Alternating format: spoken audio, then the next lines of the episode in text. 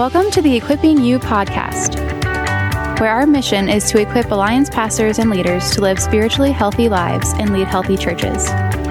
Equipping You is a ministry of the Christian and Missionary Alliance. For more information on this podcast and other ministries of the Alliance, visit equippingyou.org. Hey, hey, hey, welcome back to Equipping You podcast, season two, episode two. Coming to you from just a few miles north of NORAD, the Strategic Command Center of uh, our U.S. military. And we're here at the Strategic Command Center of the Christian and Missionary Alliance. I'm Terry church ministries leader for the Alliance. And I'm Alan, church planting leader for Eastern Pennsylvania Alliance and also a coordinator for the Northeast Alliance Church Planting. And with us here today is our good friend AJ. Glad to be here, guys. Our excellent producer. Yes, sir. He makes us sound good even when we don't. And we appreciate that very, very much. So today, Alan, we're going to talk to another friend of yours. In season one, we talked to Daniel M uh, a friend of yours. And today we're talking to Daniel Yang, a friend of yours, and they're friends of one another, the Daniel and Daniel duo. So uh, tell us a little bit about Daniel Yang and what you appreciate about him. Well, I appreciate him first of all because of his heart, uh, his heart for the gospel, his heart for church planting. He has been a church planter, and now he serves as a major resource to church planter. He helps to lead the Send Institute, uh, which he'll tell us about in the interview. It's a valuable resource for pastors and church planters. Very good. So uh, grab some coffee, grab some tea. Make sure you hold your pinky out if you grab tea. Uh, and let's go to Daniel Yang.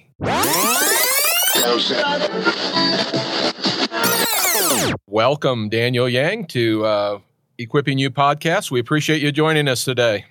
Yeah, thanks for having me. Glad to be here. We appreciate you taking the time.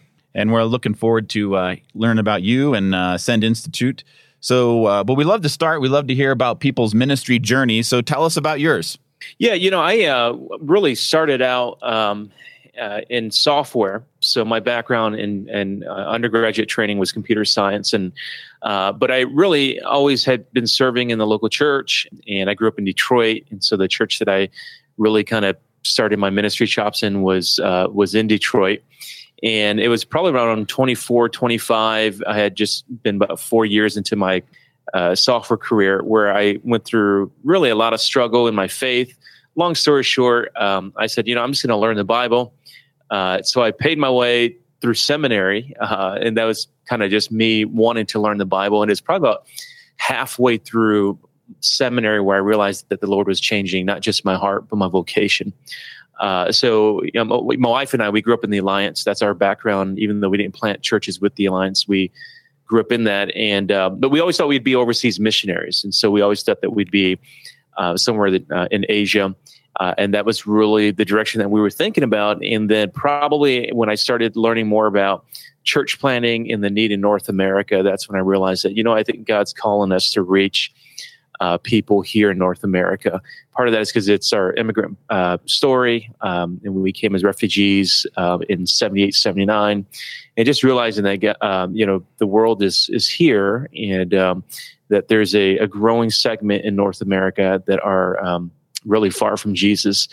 So our our call to ministry was not so much because we thought we were going to be pastors. We thought we were going to be missionaries, and church planting just seemed to make sense here in North America.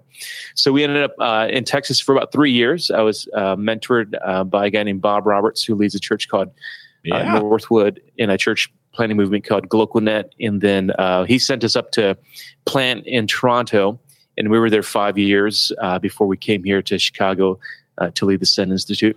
Speaking of the Send Institute, Daniel, tell us uh, a little bit about that. What is the Send Institute? What do you do? And, and what is the importance of the Send Institute, particularly at this point in time in our nation?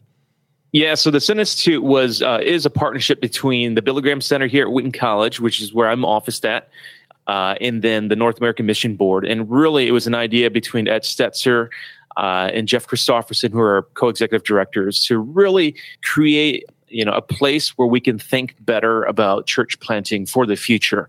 And so what are some of the things that we need to pay attention to? Uh, what do we need to learn from the last 30 40 years of church planting? So part of that is uh, trying to, to, to proliferate best practices. But then a big part of that also is to try to figure out, you know, what what's what's really happening in culture, and how do we respond better in the way that we plant churches. So we actually, uh, you know, what I do kind of on a day to day basis is I work with church planting leaders uh, like yourself, and uh, we do a couple things. We do some research uh, to to kind of bring people together. So uh, we're actually working on uh, with CPLF, which is a group that you're you're a part of, uh, a project around Latino church planting. Uh, and then we also convene uh, church planting leaders for think tanks uh, and for uh, gatherings. And so, primarily convening um, research and then thinking better uh, about the future for church planting. Well, I know that uh, Send Institute has already been valuable to me in my role. the research and the knowledge that's come out of there. I appreciated the best practice stuff. Thank you very much for that. We are grateful that idea emerged. You know, you talked about your journey uh, you know, from Bob Roberts, which is a great start in church planting, to mm-hmm. Toronto, and now. But what made the Send Institute the right next step for you? You know, there's there's the uh, there's definitely the personal and then the uh, vocational aspect of of how I ended up here. Uh, we planted uh, a church in downtown Toronto, and um, it was, for all intents and purposes, uh, you know, very it was going very well, and we have great leadership. And since I've left, the church has continued to grow and I knew that probably I was a personality where I'd either plant again or something was going to happen. And so we were in a season of discernment. I'd always known that I was going to do a PhD. Uh, I'd always known that uh, that was kind of, you know, for it, it was it was kind of a, a personal aspiration of mine and I just didn't know if it was the right time because I was leading the church and it was growing and had a lot of um, you know a lot of needs in terms of leadership.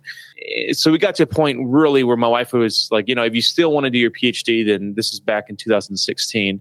Then 2017, we we started thinking about that, and really through a series of events, uh, our family prayed and fasted for about three weeks, and uh, we came out of that time saying, we think the Lord's called me to do a PhD. We just don't know if I can do it healthily while I'm leading a church. And so, uh, really, that kind of sent us in the direction of, uh, you know, do we leave Toronto? You know, what does all that mean?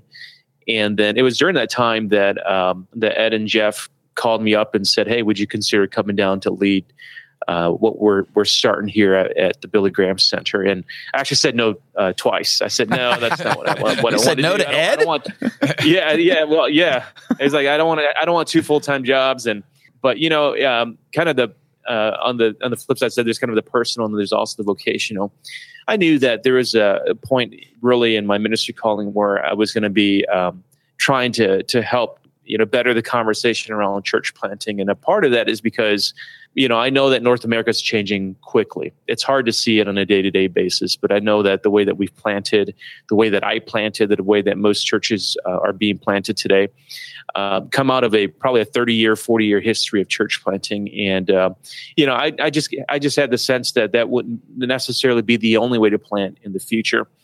And then probably, you know, along that, um, I, I also felt like there is a time and point where I knew that God was going to call me to, to be a resource uh, for for church planting movements. And I still don't know what that looks like, but it's it's kind of neat to see how some of those things are unfolding through the Send Institute. Yeah. Very cool. Thanks, man. I uh, turned 60 last week, and I know you guys are thinking, well, you All sure, right. sure don't look that old, Terry. Well. But uh, my point is, uh, a lot of things have changed in my lifetime. It's a different, Sure. different world than I grew up in. Church is viewed differently than than it was when I was uh, growing up, even when I began in ministry in 1981. So all of these culture changes that seem to happen so quickly. Uh, what what are some of those key changes uh, taking place in North American culture, Daniel, that pastors and church church planners need to be aware of as they seek to share the gospel? Yeah, well, I think one of the one of the big things is, and it's it's not just one thing, but I think it's it's a multiple number of things that have created one thing, and that is that I think there's definitely less of a institutional memory of um, of of church, um, and what I mean by that is that probably 30 years ago, when some of the models of church planting that we developed uh, were developed, there was still somewhat of a reliance on the the idea that um, church is a part of you know the the calendar. Church was a part of the family history, and and uh, you know it's interesting because when I went to Toronto which I'd say probably Toronto might be a decade and a half ahead of, of the U.S. in terms of its its secularity. you know, I would meet white Canadians who had never, you know, I mean, have never had a spiritual conversation. And, you know, I mean, and I, in, in the States, I've, I've met people like that too. But the, it came a point when I realized that, um, and many people are realizing that the institutional form of uh, the way that we do things in denominations or even networks, you know, when the networks started popping up about 20, 30 years ago, that, that that's all relied on this idea that there used to be uh, some kind of heyday in in North American Christianity, and so we're harkening back to that. And I think that with each generation, there's less of that. So we, I think we kind of have this understanding among immigrants, like we understand this about immigrants. Uh, and I think it's we're starting to see what we see among immigrants the same way uh, with the kind of the you know the indigenous North American population. So I would think you know less institutional memory of the church. And then secondly is that I think that um, you know it's interesting pluralism. You know you don't have a huge number of Muslims. I think Muslims make less than two percent of the U.S. population, but the perception that they have, same thing with the um, LGBTQ community although they're a small number, the perception that they have uh, really plays a role in the way that people perceive religion, lifestyle. And I think for us, you know, um, it, it, was easy at one point to to dominate the conversations when it came to religion. Now, uh, now it's it's it's it's not easy at all. I think. I mean, uh, we have to learn how to engage in a pluralistic society and uh, that that's increasingly becoming more and more apparent uh, every day. And so I don't, you know, to me, I don't think the picture is bleak. I just think the landscape's changing a little bit, and uh, the gospel stays the same, uh, but the way that we think about ourselves, the way we think about our culture, uh, might have to shift. Things are shifting for sure, and I think mm-hmm. some people talk about the rising of the nones Now, and some of our listeners might not know what we mean when we say the nones. But uh, Catholic, what is, Catholic what is sisters? Is no, not Catholic about? sisters. Right, Thank yeah, you. Not N U N S, but N O N E S. Oh, Thank it. you. I'm glad Daniel's here that he can clarify right. that for you, Terry. So, would you do that for us, please, Daniel? Yeah, yeah. So it's not Sally Field, right? or Whoopi Goldberg. Right. yeah, right. Yeah. Now that that goes back a couple decades. Uh, so well, you know, Terry yeah, is yeah, sixty. It, it, really has. It really has to do with uh, religious affiliation uh, and more specifically polling. So it's when polling agencies try to get a, a, you know a feel of what what's the religious landscape like. And so Pew probably is the one that's really popularized this term. Uh, you know, a, a religious none. Uh, and that's the idea that people, whenever they're being surveyed or whenever they're being asked, they're choosing to not identify with any particular religion. Now that needs to be nuanced because it doesn't mean that they're not spiritual, and it also doesn't mean necessarily that they don't have a, a faith system. But what it does mean uh, is that they explicitly do not want to associate or affiliate with any kind of organized religion. Uh, but we, you know, within that number, uh, obviously, is the increasing number of people who have no belief.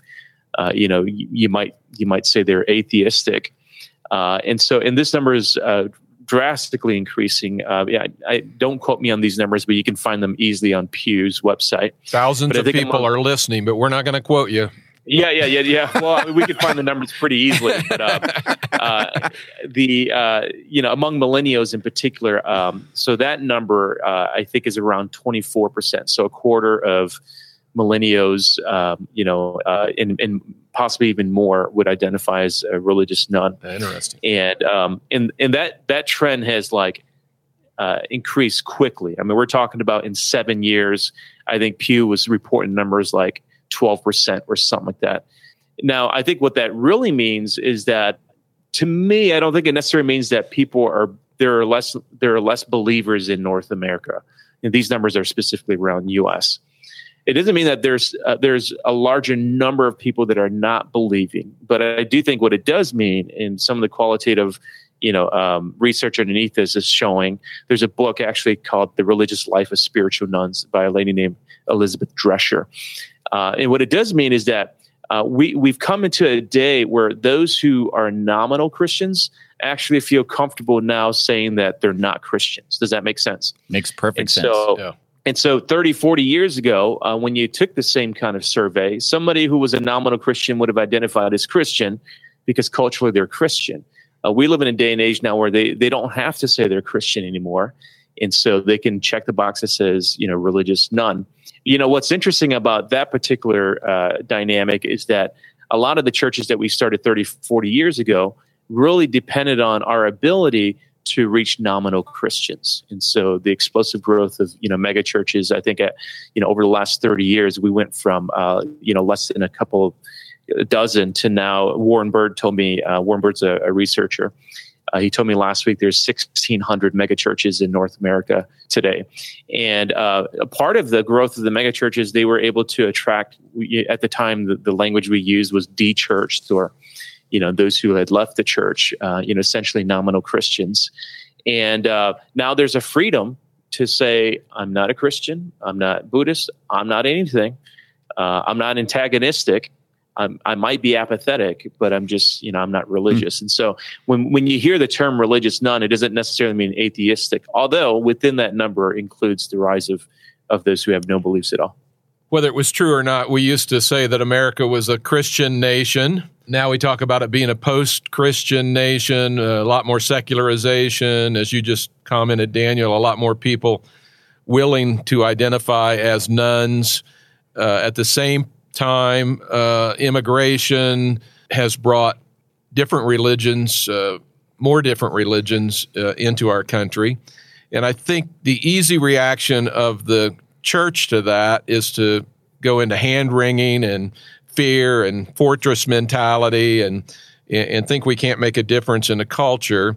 I doubt seriously if, if, at the Send Institute you guys are wringing your hands and, and you probably see this as a an opportunity uh, certainly a challenge, but an opportunity as well. So uh, maybe even an, an advantage. So why why is this an advantage uh, that that the, some of the trends of the culture that we're seeing? Yeah, you know, I think uh, when we say that Christ, uh, America used to be more Christian, or you know, even when we say the term uh, America is a Christian nation, uh, those kinds of things, I, I want to be real sensitive to to those of us who grew up with a heritage where there was a, a long lineage of uh, faithful uh, you know, not just church attendance, but faithful gospel ministry. And, you know, there are very many people in this, in, in our nation that belong to that heritage and uh, they can trace back, you know, their ancestors to the Puritans. And, uh, you know, I want to be very mindful of that. But I think that um, probably, uh, you know, most historians and, and sociologists of religion would probably agree that you know there's there's always been streams in in in America that were never necessarily Christian. You know, it's it's pretty evident when you think about our founding fathers, Washington, Jefferson, uh, John Adams, Ben Franklin. You know, if you just think about the the top five, I mean, none of them would would be what we would consider to be Bible believing Christians, and so. Uh, you know, uh, I don't think it's a myth that you know the U.S has Christian roots and Christian um, uh, influence, Judeo-Christian values. Uh, you know that that's a term that could be unpacked, but we let's not go there. Um, but I do think that there is a cultural heyday that uh, that the U.S. did have, and maybe it's around post World War II. You know, maybe it's around the 50s and 60s, uh, because that's where the denominations started growing. Uh, that's when you see denominations, both evangelical and mainline denominations, growing. And I, you know, a, a, part of that is, you know, we're coming out of the war, we're coming out of the depression. This is the boomer generation. They're they're being born, uh, you know, and the economy is growing. You know, that's that's where I think a lot of what we think of, like you know, middle class America, what that looks like, it was formed during that age and denominations were growing. Inst- institutional cr- Christianity seemed to be growing, and I think for that, it's it's created this idea that we used to have a day when you know the church was stronger. Again, kind of going back to what we were talking about with religious nones. Um, I think that's true. There was uh, there's a time when I think people who were pastors or clergy they might have had a little bit more of a you know uh, an assumed respect. But I think you know we're we're at a point now where I think we can't depend on cultural power in order to be a witness. And I think in some ways it's made Christians, those of us who, are, who believe in the Bible and believe in evangelism, it's actually put us in a place where we, we really have to model Christ to people, where they mm. we really Amen. have to not just depend on the culture of the church and the cultural acceptance of the church to win people over. but we have to really depend on the our authentic living and then a gospel articulation in today's culture. And to me, I think, you know, if it clarifies things, I think it's an advantage. It may look like, you know, if you look at charts and graphs, it may look like the growth rates are, are declining. Know, the reality is that church attendance across the last, I think, 80 years, almost 100 years, has been pretty steady among evangelical churches. It started to see decline over the last 10 years it's really the mainline churches where church attendance has really declined. But you know, that being said, I think that if it's if it works to clarify who we are as people of the book, people of the gospel, people of Jesus, then it's probably uh, better for us because I don't think that the cultural baggage that we were we're carrying before as evangelicals uh, necessarily was helping us in terms of gospel ministry. It might have helped us maybe in terms of political elections, uh, but I don't know if it was necessarily helpful in terms of seeing people come to Christ. So, from that perspective, uh, I think that we're being pushed to. I, I, wouldn't. We're definitely not being marginalized in the U.S. I don't. I don't want to. You know, we're not being persecuted. At least not in the way that you, you know the church around the world is.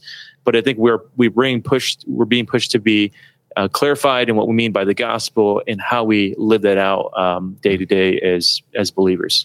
Boy, that was a really concise and articulate insight. I appreciate that, and it is a challenge for us. We to embrace yep. living like Jesus in real life. One of the things I think is paired up with that a little bit is uh, something called the decline narrative that uh, the Send Institute has written about in some articles. Uh, so, can you explain that, and why should we be wary of embracing that? Yeah, you know, the decline narrative um, really um, is a way to um, to talk about the church in North America or any any church, not just in North America, but we use this typically in North America and in Europe, and that's the idea that the uh, numerically and then culturally and then um, influence wise, the church is having less impact or is less significant in society. And again that that depends on this kind of institutional memory that it used to have more or it used to mean more. And to a certain degree i think um, it's a it's a very positive way to mobilize people to think about how do we really mobilize people to do missions it also kind of depends on this idea of kind of culture church and culture like church versus culture. And so how do we how do we win the culture back? So a lot of the language oftentimes sounds like that. How do we how do we win the culture back or how do we you know um, how do we really have more influence in culture? Um, and i don't think that's necessarily good or bad but i mean that's one way to mobilize people. But I, but I think the reality is that there are less and less people that would get excited about missions because you know, we're telling people less and less people go to church. I think Gen Xers, so about 20, 30 years ago, when we started seeing Gen Xers enter into adulthood and enter into youth ministry and associate pastors. And, That's me. You know, the it was you, huh? Yeah. And uh, denominations still had um, the sense in which like they were trying to grow and they were trying to to really mobilize Gen Xers into church planting and missions. It was easy to say to them that, hey, you know, uh, there are less people going to church today, and unless you give your life to plant a church, uh, you know, there's going to be a community that doesn't know Jesus, or less people are going to be going to church from that community. And we're finding that with millennials and probably for Gen uh, Z even more, uh, that that narrative is probably not going to mobilize as much. When you say to my kids, less people go to church, they're going to say to you, yeah, of course. I mean, right? I mean, people should kind of do their own thing. And so uh, we're discovering that, you know, this is the decline narrative is one stream or one missional narrative among a number of missional narratives. And one of the other ones that's probably pretty obvious that we've we've heard over the last few decades is that God is reconciling communities together. And so, you know, one version of that is the multi-ethnic church. I mean, that's really become a phenomenon over the last 20 years uh, and probably more so in the last 10 years in church planting, where it's to the point now where, you know, you, you'd probably, you'd probably almost never catch a, a, white person saying they're planting a white church. You know, I mean, they're probably Hopefully not. always almost, yeah, they're probably almost always planting a multi ethnic church.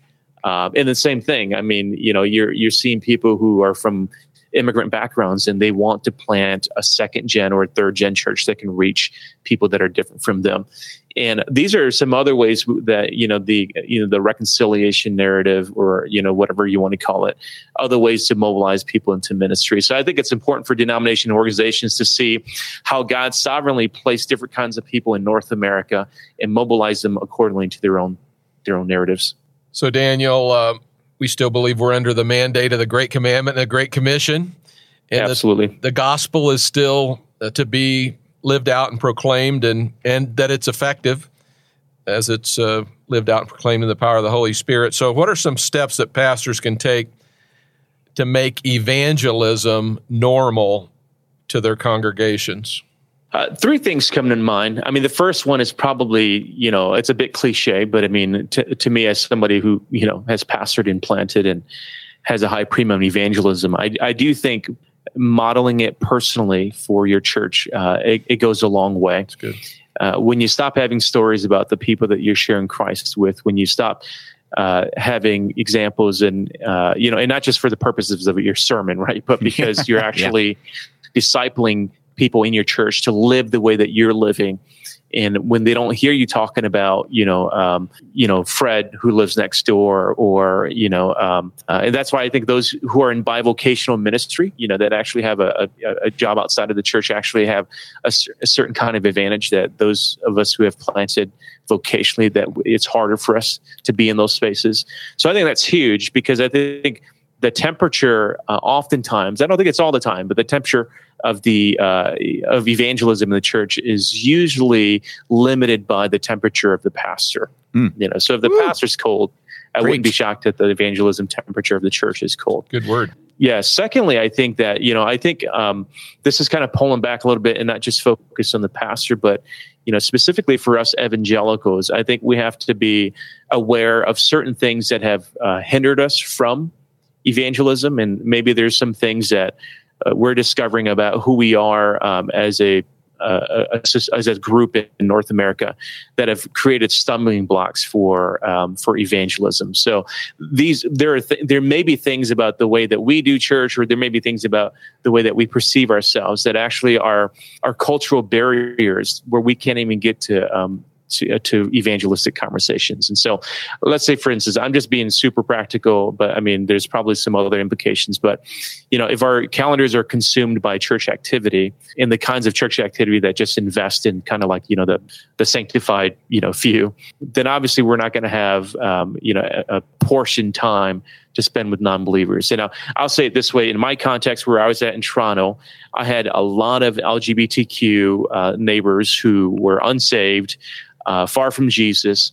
And we we just had to really work hard to be in their spaces. Now it was messy because when you'd see somebody from that community come to Christ, we had to work through everything, just like yeah. the way you had to work through you know people who were uh, unsaved got saved, uh, living together, not married. And when right. they came into our church, we had to walk through that with them. But being intentional in those spaces, even if you don't know how to fully articulate the gospel to somebody in that community, unless you're actually in that community and living and breathing in that culture, it's really hard to reach them, right? It's, it's Jesus sets the example. He becomes incarnated into culture in order to reach us. And then probably the, the last thing is just working to make evangelism fresh you know i mean it's it's got to be fresh. I don't i don't think it has to be gimmicky. I don't think it should be gimmicky but i think it's got to be fresh. And so i think you know what are new ways uh, that we can reach uh, people in our community?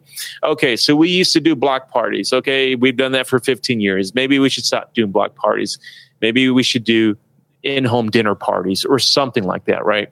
And so I think because what you want to make sure uh, with evangelism is that although you want it to be effective across the board, you don't want to over systematize it and over program it because um, then your people rely on the system and you're less reliant on gospel conversation mm. conversations. Another so good word. I'd say I'd say those three things to start yeah, off. Thanks, excellent, great stuff. So tell us, uh, you know, Send Institute has resources out there that are helpful to help people think freshly about church planting and evangelism. Tell us about some of those resources uh, that they can find at the Send Institute website.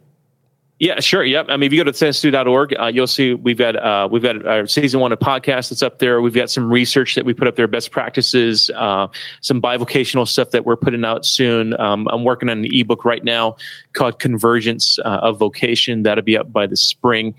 Um, we also are a part of a community that you guys are a part of, uh, CPLF, uh, which is Church Planting Leadership Fellowship. Love that. And that's a group that meets uh, twice a year, and we get to invest in that group as well. Uh, there's some think tanks that we kind of do behind closed doors. Uh, if you guys are interested in learning about what some of those think tanks are, uh, we love to pull in churches, especially those churches that are thinking about multiplication. For instance, in May, we're putting together a think tank for church planting churches that have fully developed residencies that want to plant bivocational planters. So mm. that sounds very niche, but we also think that that's a big part of uh, seeing mo- movement is churches planting churches with people that aren't necessarily fully um, fully uh, um, full time planters. Yeah. So, hey Daniel, we thank you for what you're doing, my brother, and uh, appreciate the partnership that you have with our alliance movement. And yeah, uh, I mean yeah, it really is. I mean, I, I, I, joke with people. I planted churches with the Southern Baptist, but I, you know, I grew up Alliance, and I feel like I'm a I'm a missionary to the Baptist. there you go. There you go. Yeah. Hey, I, I'll tell you what. On that note, I am so thankful for the Southern Baptist because they are so much leading the way in things like the Send Institute yeah. and helping you know denominations and networks work together for the gospel. Amen. You know, they're lead, yeah. they're the point on that. So thank God yeah. for Kingdom Partnership, and I'm glad that you're a yeah. big part of that too. And I'm glad you mentioned that. Sorry, I know we're uh, we're wrapping up here, but I, I also want to mention the manifesto that we released yes. two weeks yeah. ago, or we released back in Exponential uh, uh, Orlando in spring, and uh, we love for your listeners to check that out because we really do believe you talk about you know bringing people together to work collaboratively. That really is the heart of the manifesto. Absolutely, so, we'll put that in the show notes yeah. as well. I've signed it. I know right. that our church planting leader here at the national level has signed it as well. We're in with it. Amen. Awesome. Thanks, man. Working together for the sake of the gospel. Thank you, Daniel. Amen. Thanks for having me. All right. Our God, pleasure. God bless you. Well, Alan, some great insights from uh, our friend Daniel Yang, who has some real, uh, kind of has to pulse the culture, doesn't he? He sure does, man. Some good, articulate, concise, and even deep answers to help us really think about the gospel and what we need to do to help our churches be sharing it.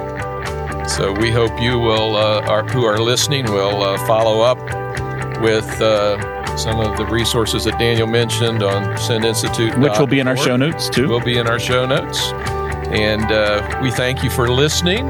What should people do if they listen and like this uh, podcast, Alan? Well, they should definitely review us and rate us where they listen to the podcast. That would be a helpful thing, and of course, share it with their friends. Uh, we are now really excited that that is starting to happen, and that's a valuable resource to lots of people. That is true. So thanks for being along on this episode. We'll see you next time on Equipping You podcast. Meanwhile, keep the faith. Thank you for joining us on this episode of the Equipping You podcast. If you liked this episode, please consider subscribing and rating our channel. We hope you will join us for our next episode. For more information on this podcast and other ministries of the Alliance, visit equippingyou.org.